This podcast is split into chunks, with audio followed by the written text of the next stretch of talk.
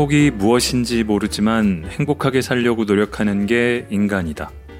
인간은 자신이 만든 상상의 체계 속에서 자신이 만든 행복이라는 상상을 누리며 의미 없는 우주를 행복하게 산다. 그래서 우주보다 인간이 경이롭다.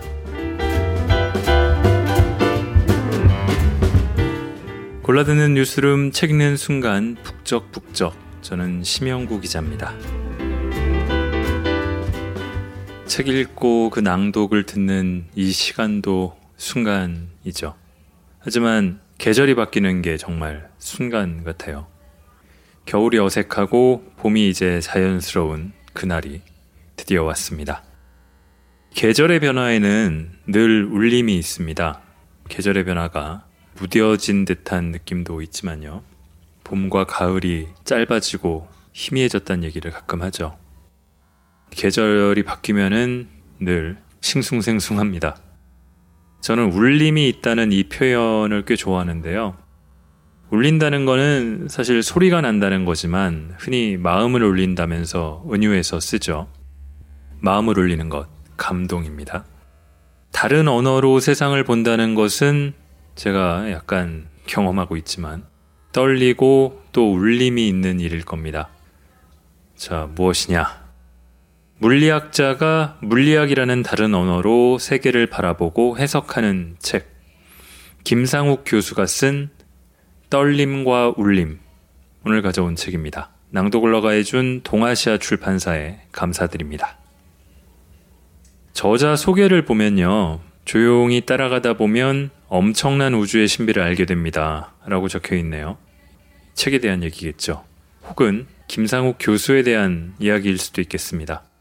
김 교수는 몇 년 전에 알쓸 신잡이라는 프로그램에 출연해서 더 이름이 알려지긴 했지만 그 전이나 그 후에나 김상욱의 과학 공부, 양자 공부 같은 여러 대중 과학서로 우리에게 친숙한 책 쓰는 물리학자이기도 합니다. 이 책은 모두 4개의 부로 구성되어 있습니다. 1부는 분주한 존재들, 2부 시간을 산다는 것, 공간을 본다는 것, 3부 관계에 관하여, 4부 우주는 떨림과 울림입니다.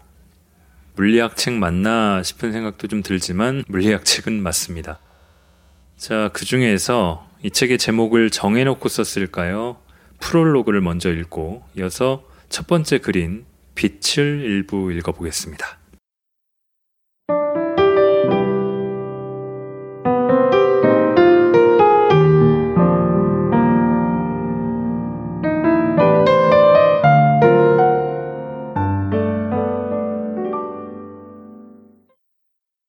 프롤로그 우주는 떨림이다. 정제한 것들은 모두 떨고 있다. 수천 년 동안 한자리에 말없이 서 있는 이집트의 피라미드는 떨고 있다. 그 떨림이 너무 미약하여 인간의 눈에 보이지 않을 뿐 현미경으로 들여다보면 그 미세한 떨림을 볼 수 있다. 소리는 떨림이다. 우리가 말하는 동안 공기가 떤다. 눈에 보이지는 않지만 공기의 미세한 떨림이 나의 말을 상대의 귀까지 전달해 준다. 빛은 떨림이다. 빛은 전기장과 자기장이 시 공간상에서 진동하는 것이다. 사람의 눈은 가시광선밖에 볼 수 없지만 우리 주위는 우리가 볼 수 없는 빛으로 가득하다.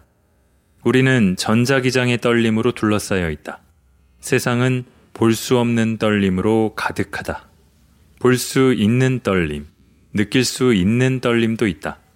집 앞의 은행나무는 영국 왕실의 근위병 같이 미동도 않고 서 있는 것 같지만 상쾌한 산들바람이 어루만지며 지나갈 때 나뭇잎의 떨림으로 조용히 반응한다.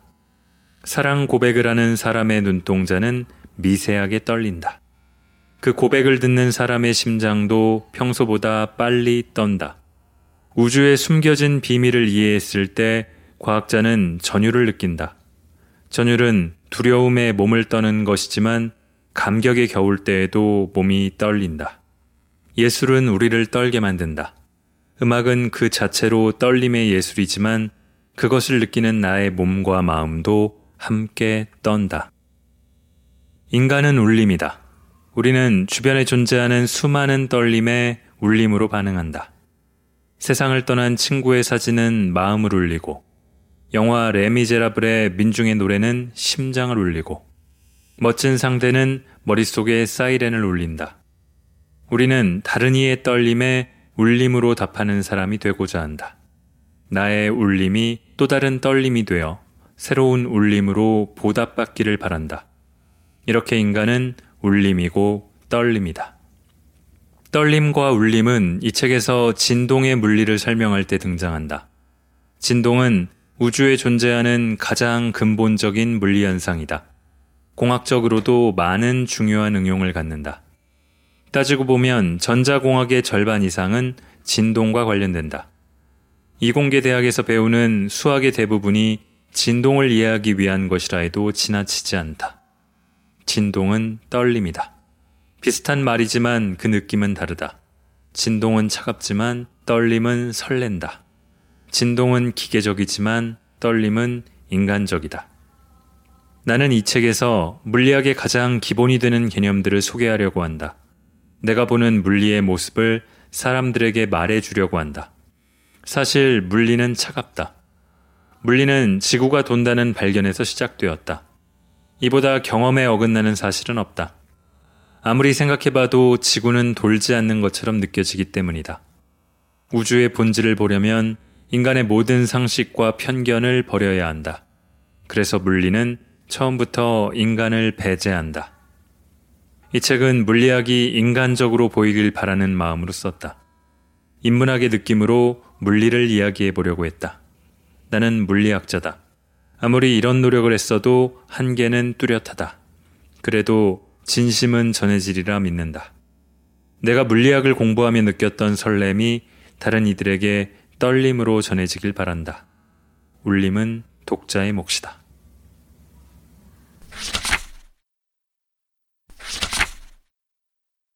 빛 138억 년 전 처음으로 반짝이던 계약직 연구원으로 독일에 도착한 첫날 숙소가 어둡다는 것을 깨달았다.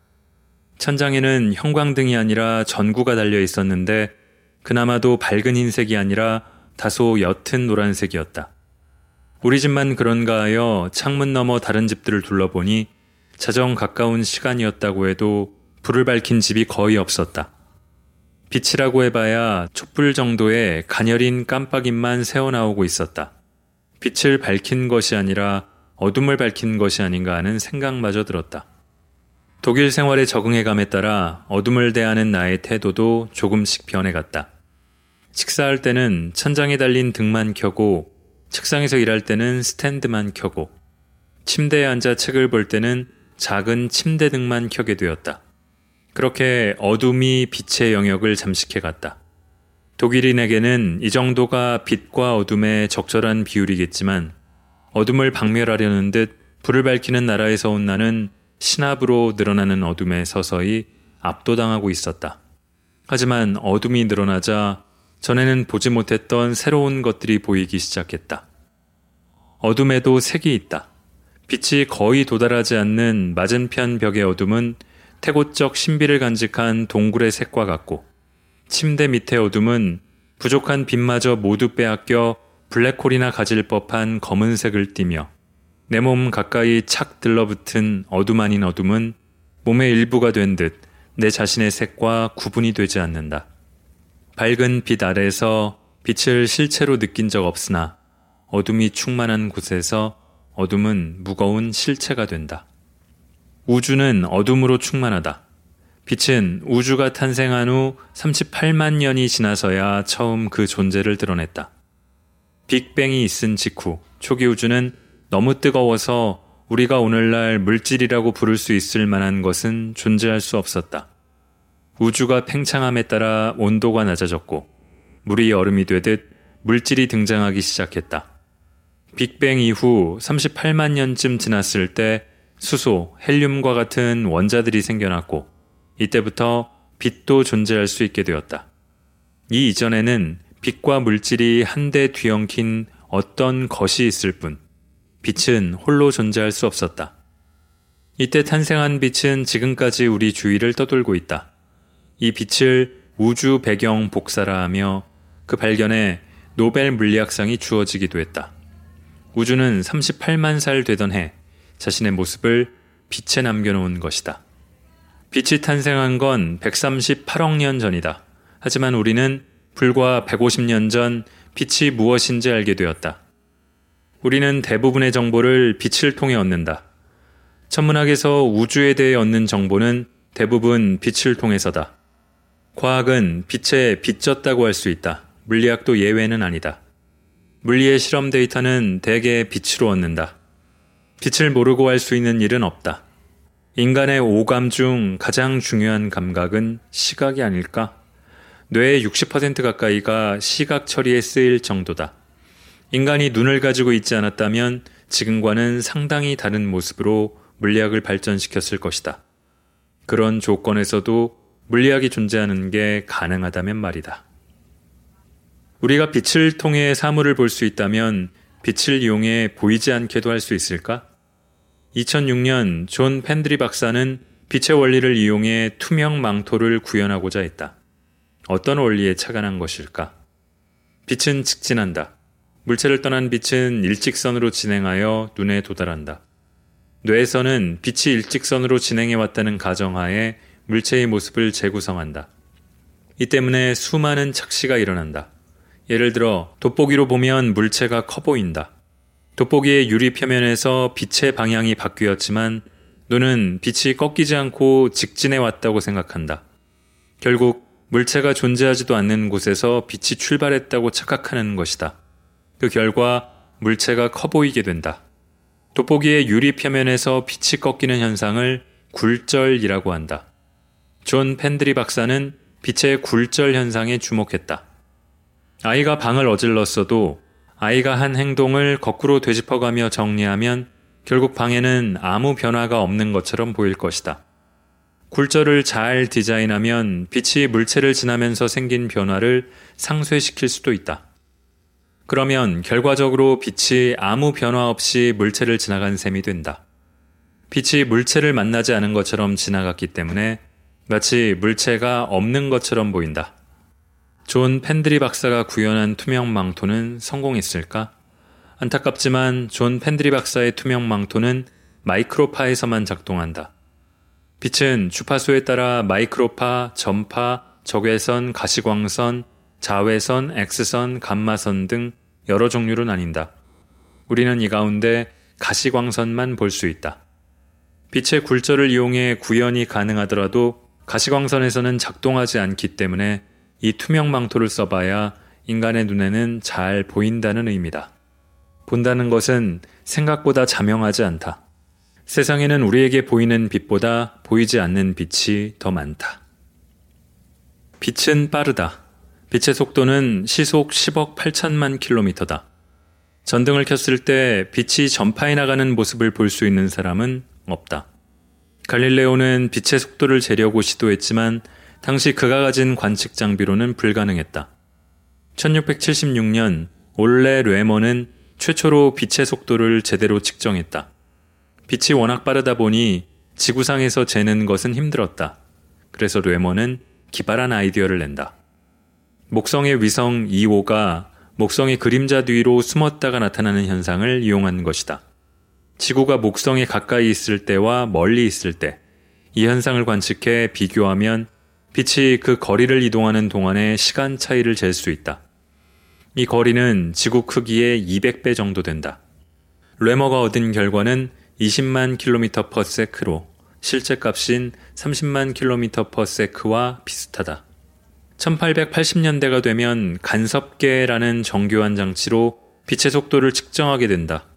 오늘날 빛의 속도를 정확히 재는 방법은 빛의 파장과 진동수를 각각 측정하여 곱하는 것이다. 이것은 빛의 파동이 한 번 진동하는 동안 이동한 거리, 파장을 한 번 진동하는 데 걸리는 시간, 진동수의 역수로 나눠준 것과 같다. 이제 빛의 속도는 더 이상 측정의 대상이 아니다. 충분히 정확하다고 생각하여 29만 9792.458km/s로 정해버렸기 때문이다. 우리는 불과 150년 전 빛이 무엇인지 알게 되었다. 그 후 50년도 채 지나지 않아 빛은 물리학을 근본부터 허물기 시작했다.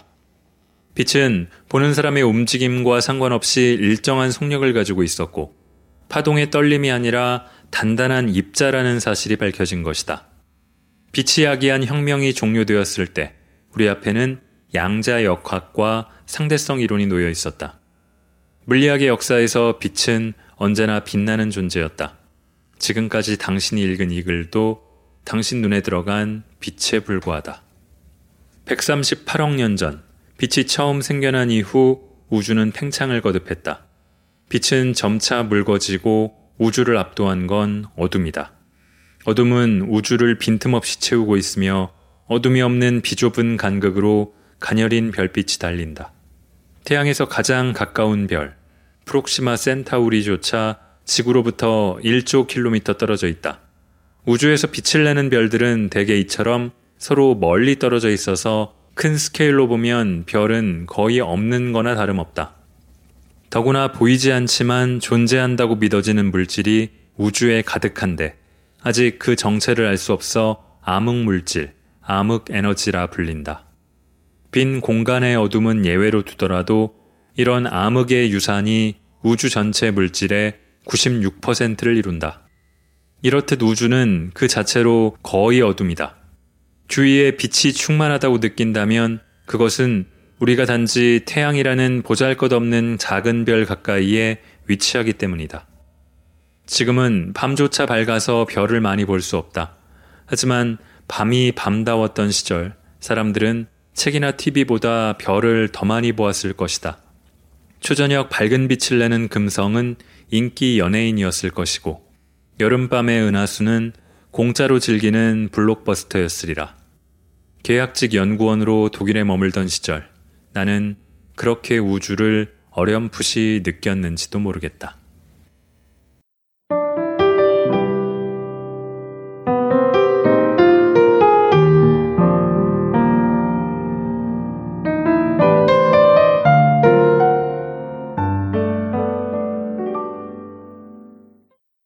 물리는 인간을 배제하기에 차갑지만 인문학의 느낌으로 이 책은 물리학을 인간적으로 보이도록 하기 위해서 썼다는 게 저자의 설명입니다. 이 물리학의 세계는 더 이상 나눌 수 없는 물질의 최소 단위인 전자부터 가늠하기조차 어려울 정도로 우리가 사는 세계의 전부 그리고 그 이상인 우주에까지 이르는데요. 미국 드라마 미드 빅뱅 이론이라고 하시나요? 2007년에 시작해서 2019년에 최종회를 방송한 빅뱅 이론의 마지막 시즌, 시즌 12를 저는 지금 보고 있는 중인데요. 빅뱅 이론은 뭐 안 보신 분들을 위해서 간단히 설명드리면은 사회성이 떨어지는 nerd, 괴짜들이 등장하는데 공통점은 과학자라는 것입니다. 이들이 함께 모여서 살아가는 프렌즈 같은 느낌의 생활 드라마이기도 한데 흔히 한국에서 공대생 유머라고 하는 것들도 많이 나와요. 여느 평범한 사람들이 보기에는 특이한 사고방식과 관점을 가지고 대인관계의 기술은 많이 떨어지고 또 유머 코드도 독특한 이들이 주인공인데 이 중에서 가장 인기가 많았던 쉘드는 이론 물리학자입니다. 근데 이 쉘든이 시즌을 거듭해서 오면서 정말 괴상한 짓들도 많이 했지만 성장하고 더 인간적으로 변모하면서 결혼도 했고요.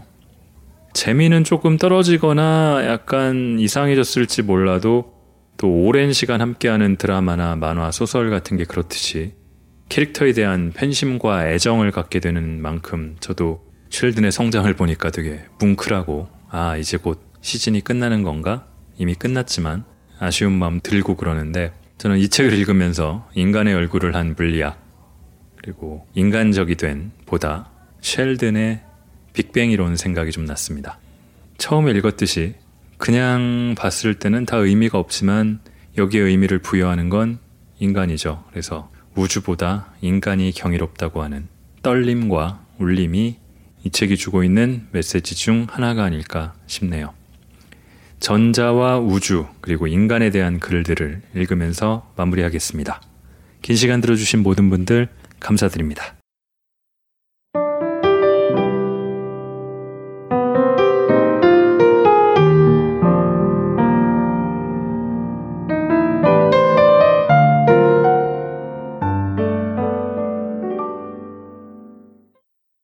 전자. 모두 같으면서 모두 다르다. 일란성 쌍둥이도 자세히 보면 다르다. 하나의 DNA에서 시작했지만 살면서 외부 환경의 영향으로 차이가 생기기 때문이다. 외부 환경이 똑같아도 차이가 생긴다. 우리 몸의 세포들은 끊임없이 복제되고 있기 때문이다. 그렇지 않다면 몸의 형태를 유지할 수 없다. 인간 유전체에는 32억 개의 염기쌍이 있다. DNA 한 개를 복제하는 것은 전 세계 인구 절반에 해당하는 사람들의 이름을 장부에 옮겨 적는 거랑 비슷하다. 더구나 사람의 몸에는 30조 개 정도의 세포가 있고 세포마다 DNA가 하나씩 있다. 세포가 복제될 때는 DNA도 복제되지만 그 과정에서 필연적으로 실수가 일어난다. 결국 쌍둥이조차 세포 수준에서 완전히 똑같을 수는 없다는 의미다. 겉보기에 똑같아 보이는 100원짜리 동전들도 엄밀히 말해서 똑같지 않다. 공식적으로 5.42g의 질량을 가져야 하지만 1억 분의 1g까지 잴 수 있는 정밀 저울로 측정하면 차이가 날 것이다. 1억 분의 1g까지 질량이 같더라도 두 동전은 다르다. 원자 개수를 세어보면 차이가 있을 테니까. 원자 개수마저 똑같아도 여전히 다르다. 100원 주화는 구리 75%, 니켈 25%로 이루어지는데 구리와 니켈 원자들의 상대적 배치가 다를 수 있기 때문이다. 상대적 배치마저 같아도 여전히 다르다. 구리와 니켈에는 동위 원소가 있기 때문이다. 동위 원소란 화학적 성질은 같지만 질량만 다른 원자다. 결국 우리 주위의 물체에 대해 원자 수준까지 내려가서 비교하면 같다는 말은 무의미하다. 결국 겉모습이 완전히 똑같은 물체라도 원리적으로 서로 구분 가능하다. 데모크리토스는 원자가 더 이상 쪼개지지 않는 가장 작은 단위라고 생각했다. 서양 철학의 전통에서 원자는 쪼개지면 안 되는 거였다. 하지만 전통은 깨지기 위해 있는 거라고 하지 않았던가. 원자도 무언가로 이루어져 있다는 발견으로부터 양자 역학은 시작된다. 패러데이와 맥스웰이 살았던 19세기는 전기의 시대였다. 두 전극 사이에 높은 전압을 걸면 방전이 일어나는 것을 볼 수 있다.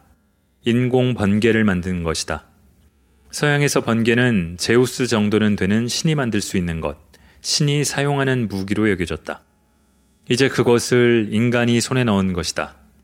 사람들은 점점 높은 전압을 걸어보았고, 더 멋지고 거대한 규모의 번개를 얻을 수 있었다. 그러다 번개가 치는 동안 공기 중을 이동하는 무언가를 발견한다. 무엇이 이동한 걸까? 그 무엇이 이동하는 동안 공기를 이루는 원자들이 방해될 것은 분명했다. 공기가 없는 진공관 내부에 전극을 넣어 번개를 만들었더니 무엇에 연속적이고 분명한 흐름이 보였다. 1898년 조지프 톰스는 이것이 전자의 흐름임을 밝힌다. 번개가 바로 전자였던 거다. 놀라움은 여기서 끝나지 않았다. 전자의 질량은 당시 가장 작은 원자로 알려진 수소보다 2000배나 작았다. 원자보다 작은 것이 존재했던 것이다. 세상 만물이 원자로 되어 있으니 전자는 원자의 일부일 수밖에 없었다. 전자는 더 이상 나뉠 수 없는 물질의 최소단이다. 우리는 숨을 쉴 때마다 한 번에 500ml 정도의 공기를 들이마신다. 여기에는 대략 아보가드로 수의 전자가 들어있다. 아보가드로 수란 1 뒤에 0이 23개나 붙은 어마어마하게 큰 숫자다. 그런데 이 많은 전자들은 서로 완전히 똑같다. 앞에서 똑같아 보이는 물체들이 사실 다르다고 하더니 전자는 완전히 똑같다고 하는 이유가 뭘까? 전자는 물질의 최소단이다. 전자는 색도 모양도 없다. 그 내부에 더 작은 세부 구조 따위도 없다. 그래서 모든 전자는 똑같다. 더구나 전자는 양자역학으로 기술된다. 양자역학이 기술하는 원자 세상은 우리의 경험과 상식이 통하지 않는다. 하나의 전자가 동시에 여러 장소에 존재할 수 있으니 말이다. 당신은 절대로 서울과 부산에 동시에 있을 수 없지만 당신 몸을 이루는 전자는 그럴 수 있다. 이제 구분 불가능한 전자들을 양자 역학으로 다루면 전혀 예기치 못한 결과가 얻어진다. 무언가 기술하려면 우선 그 무언가에 이름을 주어야 한다. 물리에서도 두 개의 전자가 있다면 이들에게 각각 이름을 주어야 한다. 하지만 모든 전자는 완전히 똑같은데 이렇게 구분하여 부를 수 있을까? 도대체 우리는 구분 불가능한 입자를 어떻게 불러야 할까? 양자역학은 이 문제에 놀라운 답을 준다. 치킨집 이야기로 가보자. 두 개의 전자가 하나는 양념, 다른 하나는 프라이드를 먹는다고 가정해보자. 전자가 어떻게 치킨을 먹느냐고 딴지 걸지 마시라. 그렇다면 철수는 양념, 영희는 프라이드를 먹는다고 기술하면 된다. 물론 이것은 틀렸다. 철수니 영희니 하는 것은 전자들의 편의상 붙인 이름일 뿐이다. 이 둘은 완전히 똑같다. 반대로 영희가 양념, 철수가 프라이드를 먹는다고 해도 상관없어야 한다. 바로 이게 답이다. 철수는 양념, 영희는 프라이드를 먹는 사건과 반대로 영희는 양념, 철수가 프라이드를 먹는 사건이 양자 역학에서는 동시에 일어날 수 있다. 마치 전자가 두 장소에 동시에 존재할 수 있는 것과 마찬가지로 말이다. 정리해보자. 두 전자에 철수와 영희라는 이름을 주는 순간 둘은 구분 가능해진다. 하지만 철수가 양념, 영희가 프라이드 또는 철수가 프라이드, 영희가 양념이라는 두 사건이 동시에 일어난다고 하면 구분이 사라진다. 양자역학은 이렇게 모든 전자가 똑같다는 사실을 자신만의 방식으로 구현한다. 이로부터 파울리의 배타 원리라고 부르는 우주의 중요한 법칙이 얻어진다. 볼프강 파울리는 이 원리를 발견한 공로로 1945년 노벨 물리학상을 수상했다. 파울리의 베타 원리는 전자들이 원자 내에서 어떻게 배치되어야 하는지를 설명한다. 호텔 1인실에는 한 사람, 2인실에는 두 사람이 들어가야 하는 것처럼 양자 역학적 상태에 몇 개의 전자가 들어갈 수 있는지를 결정해 준다. 전자들의 공간적 배치는 중요하다. 다른 사람과 어떤 관계를 맺고 있느냐가 당신의 평판을 결정하듯이 다른 원자와의 관계가 원자의 특성을 결정한다. 원자는 중심에 엄청나게 작은 원자핵이 있고 그 주위를 많은 전자들이 둘러싸고 있다. 다른 원자가 보기에는 주변에 있는 전자들만 보인다. 결국 전자 배치가 원자의 특성을 결정한다는 의미다. 전자 배치가 유사한 리튬과 나트륨이 모두 물에 닿으면 격렬히 반응하고 마찬가지로 불소와 염소가 모두 독인 이유다. 고체 내의 전자들도 베타 원리에 따라 배치된다. 즉, 모든 전자들이 똑같다는 사실로부터 세상 모든 물질의 특성과 형태가 정해지는 것이다. 결국 우주의 모든 전자가 똑같다는 사실이 우리 존재의 기반이 된다. 전자는 물질을 이루는 최소 단위라서 똑같다고 했다. 혹시 여기에 더 심오한 의미가 있는 것은 아닐까? 요즘 아이돌 그룹의 댄스는 거의 예술의 경지라 할 만하다. 10명의 멤버들이 서로의 몸으로 호랑이 형상을 만들었다고 하자. 멤버들이 함께 움직이면 호랑이도 따라 움직일 것이다. 호랑이 자체는 실체가 아니지만 그 형상만 본다면 실체나 다름없다고 봐도 무방하다. 이제 아이돌 그룹이 아닌 일반 고등학생들이 마찬가지로 똑같이 호랑이 영상을 만들었다. 겉보기에 두 호랑이 영상이 똑같다고 하면 이 둘은 완전히 똑같다고 할 수 있을까? 이 문제는 미묘하다. 이제 우리의 대상은 원자같이 물질로 구성된 것이 아니라 물질 위에 덧씌워진 형상일 뿐이다. 형상을 만들려면 재료가 필요하긴 하지만 그것은 핵심이라기보다는 부수적인 것이다. 고양이, 레고 블록, 사과로도 같은 형상을 만들 수 있기 때문이다. 사실 형상은 공간상에 만들어진 수학적 도형에 불과하다. 추상적 기호란 뜻이다. 숫자 1과 1은 완벽하게 똑같다. 신문에 인쇄된 두 글자의 모양이 같다는 말이 아니다. 앞에서 이야기했듯이 인쇄된 글자는 원자 수준까지 생각하면 절대 같을 수 없다. 1은 하나가 있다는 추상적인 수학 기호다. 기호라는 관점에서 이 둘은 똑같다. 앞서 만들어진 호랑이 영상도 마찬가지로 일종의 기호, 정보라고 볼 수 있다. 이런 것들은 개념이라 똑같다. 우리는 전자가 그 자체로 질량과 전하를 갖는 실체라고 생각한다. 하지만 전자가 호랑이 영상과 같은 결과물에 불과하다면 어떨까? 그렇다면 서로를 구분하는 것이 무의미할 거다. 이들은 기호라 완전히 똑같기 때문이다. 전자는 무엇의 결과물일까? 물리학자들은 이 무엇을 전자장이라 부른다. 이런 식으로 전자를 기술하는 방법이 양자장론이다. 오늘날 양자장론은 이론 물리학의 중요한 뼈대다. 양자장론이 보는 세상은 이렇다. 전자장에서 전자가 만들어진다. 전자는 실체가 아니라 전자장이 만들어내는 결과물이다. 정확하지는 않지만 비유하자면 전자는 개별적으로 존재하는 것이 아니라 전자장의 일부분에 해당하는 형상에 불과하다. 따라서 모든 전자는 서로 구분할 수 없이 똑같다. 많은 원자들이 모여 만들어진 일상의 물체들은 똑같이 만드는 것이 불가능하다. 하지만 물체를 이루는 원자의 수준으로 내려가면 전자 같은 기본 입자들은 서로 구분조차 할 수 없을 만큼 완전히 똑같다. 우리가 보는 물질은 그 자체로 실체가 아니라 그 뒤에 숨어 있는 장의 일부분, 형상의 결과물에 불과하기 때문이다. 때로 보이는 것이 전부가 아니다.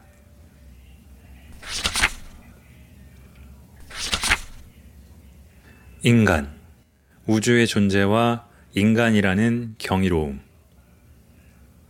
우주의 모든 물질은 기본 입자들의 모임으로 되어 있으며 시간과 공간 속에 존재한다.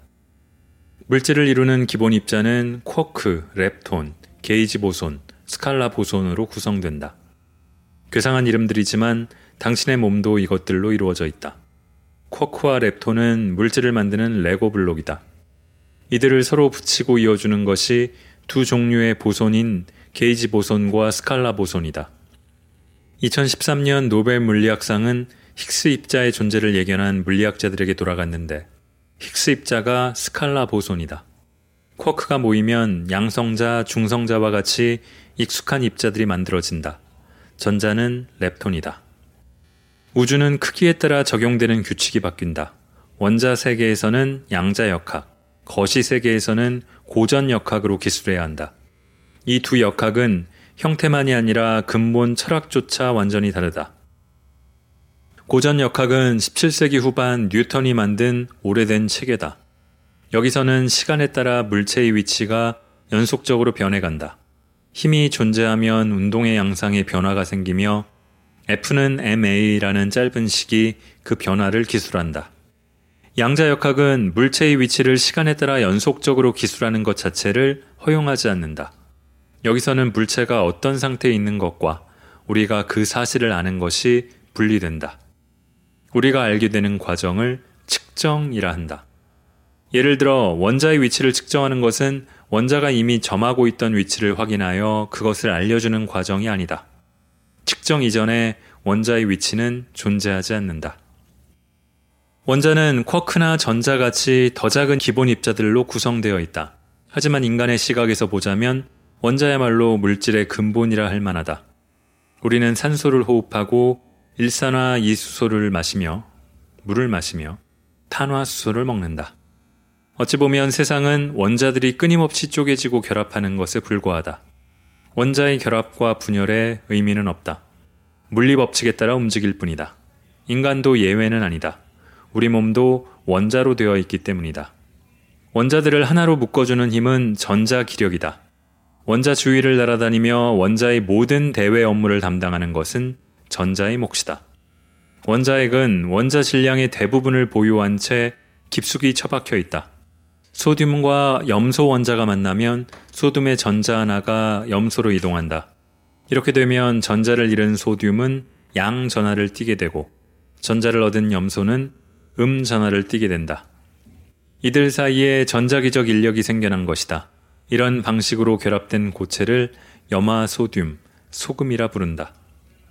수소 두 개가 만나면 한쪽 전자가 양쪽 원자핵 주위에 동시에 존재하는 상태가 형성된다. 지구 두 개가 만났을 때 각각의 달이 두 개의 지구를 한꺼번에 도는 거랑 비슷하다. 이를 공유결합이라 부른다. 당신 몸을 이루는 물질 대부분은 공유결합으로 되어 있다. 물질을 이루는 모든 원자가 전자들을 한꺼번에 공유하는 경우 도체가 된다. 대부분의 금속은 도체다. 이렇게 모든 원자에 공유된 전자들은 도체 내부를 자유롭게 움직일 수 있다. 이런 전자를 자유전자라 한다.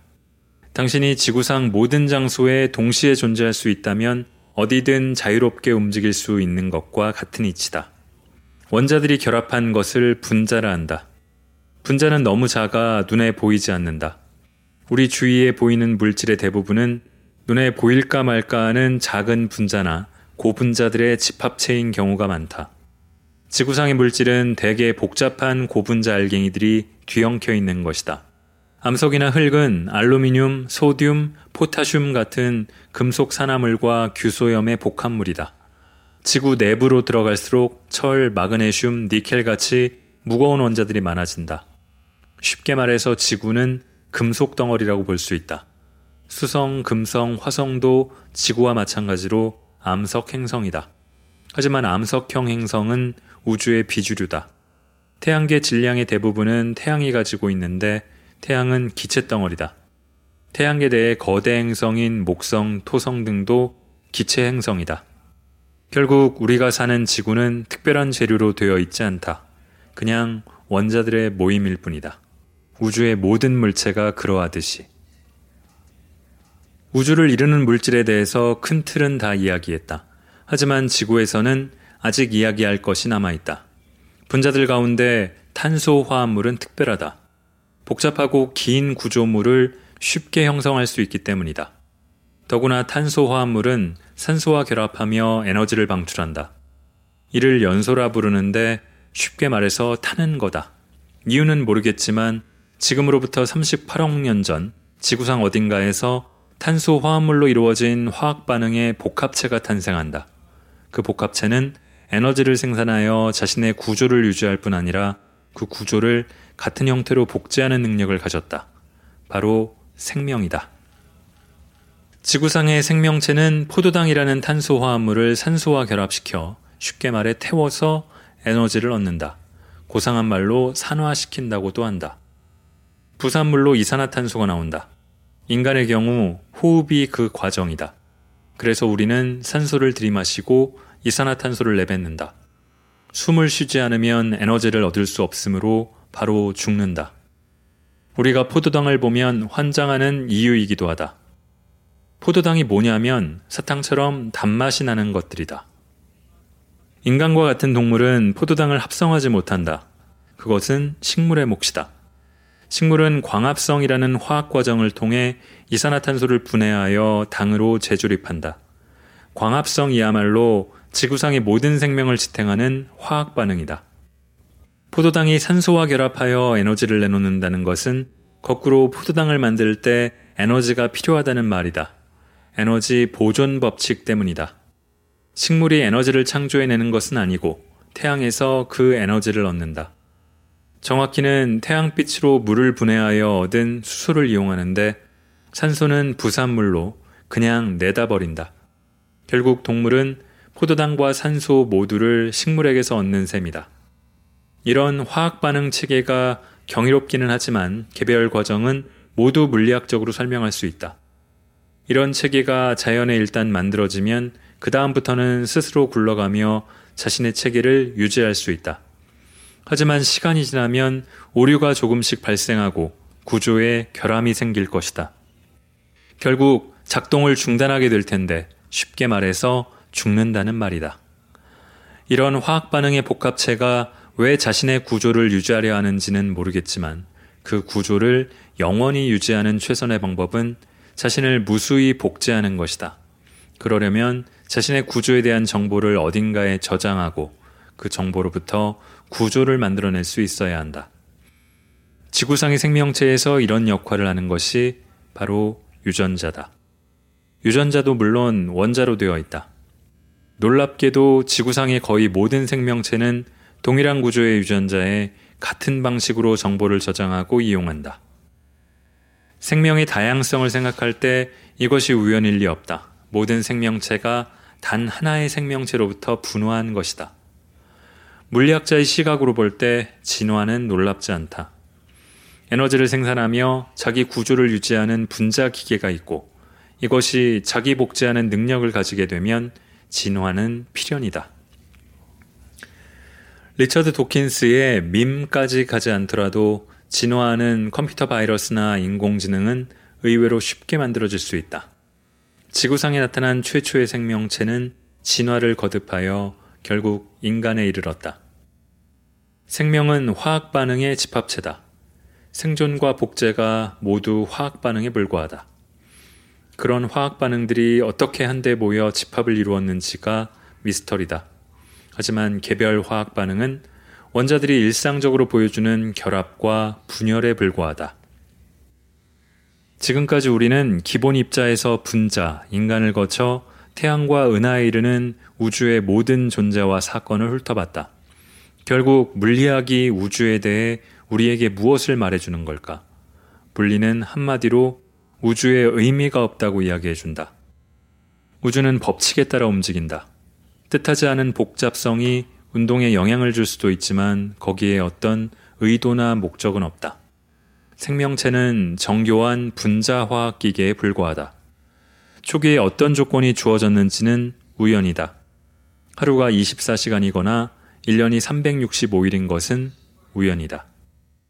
지구가 태양 주위를 도는 것은 기쁜 일도 슬픈 일도 아니다.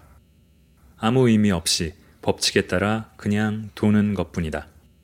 지구상에서 물체가 1초에 4.9m 자유 낙하하는 것은 행복한 일일까?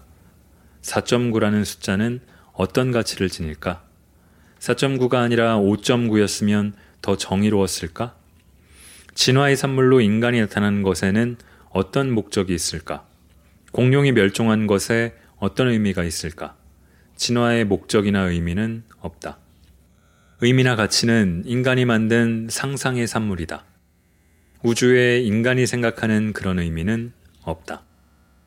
그렇지만 인간은 의미 없는 우주에 의미를 부여하고 사는 존재다. 비록 그 의미라는 것이 상상의 산물에 불과할지라도 그렇게 사는 게 인간이다. 행복이 무엇인지 모르지만 행복하게 살려고 노력하는 게 인간이다. 인간은 자신이 만든 상상의 체계 속에서 자신이 만든 행복이라는 상상을 누리며 의미 없는 우주를 행복하게 산다. 그래서 우주보다 인간이 경이롭다.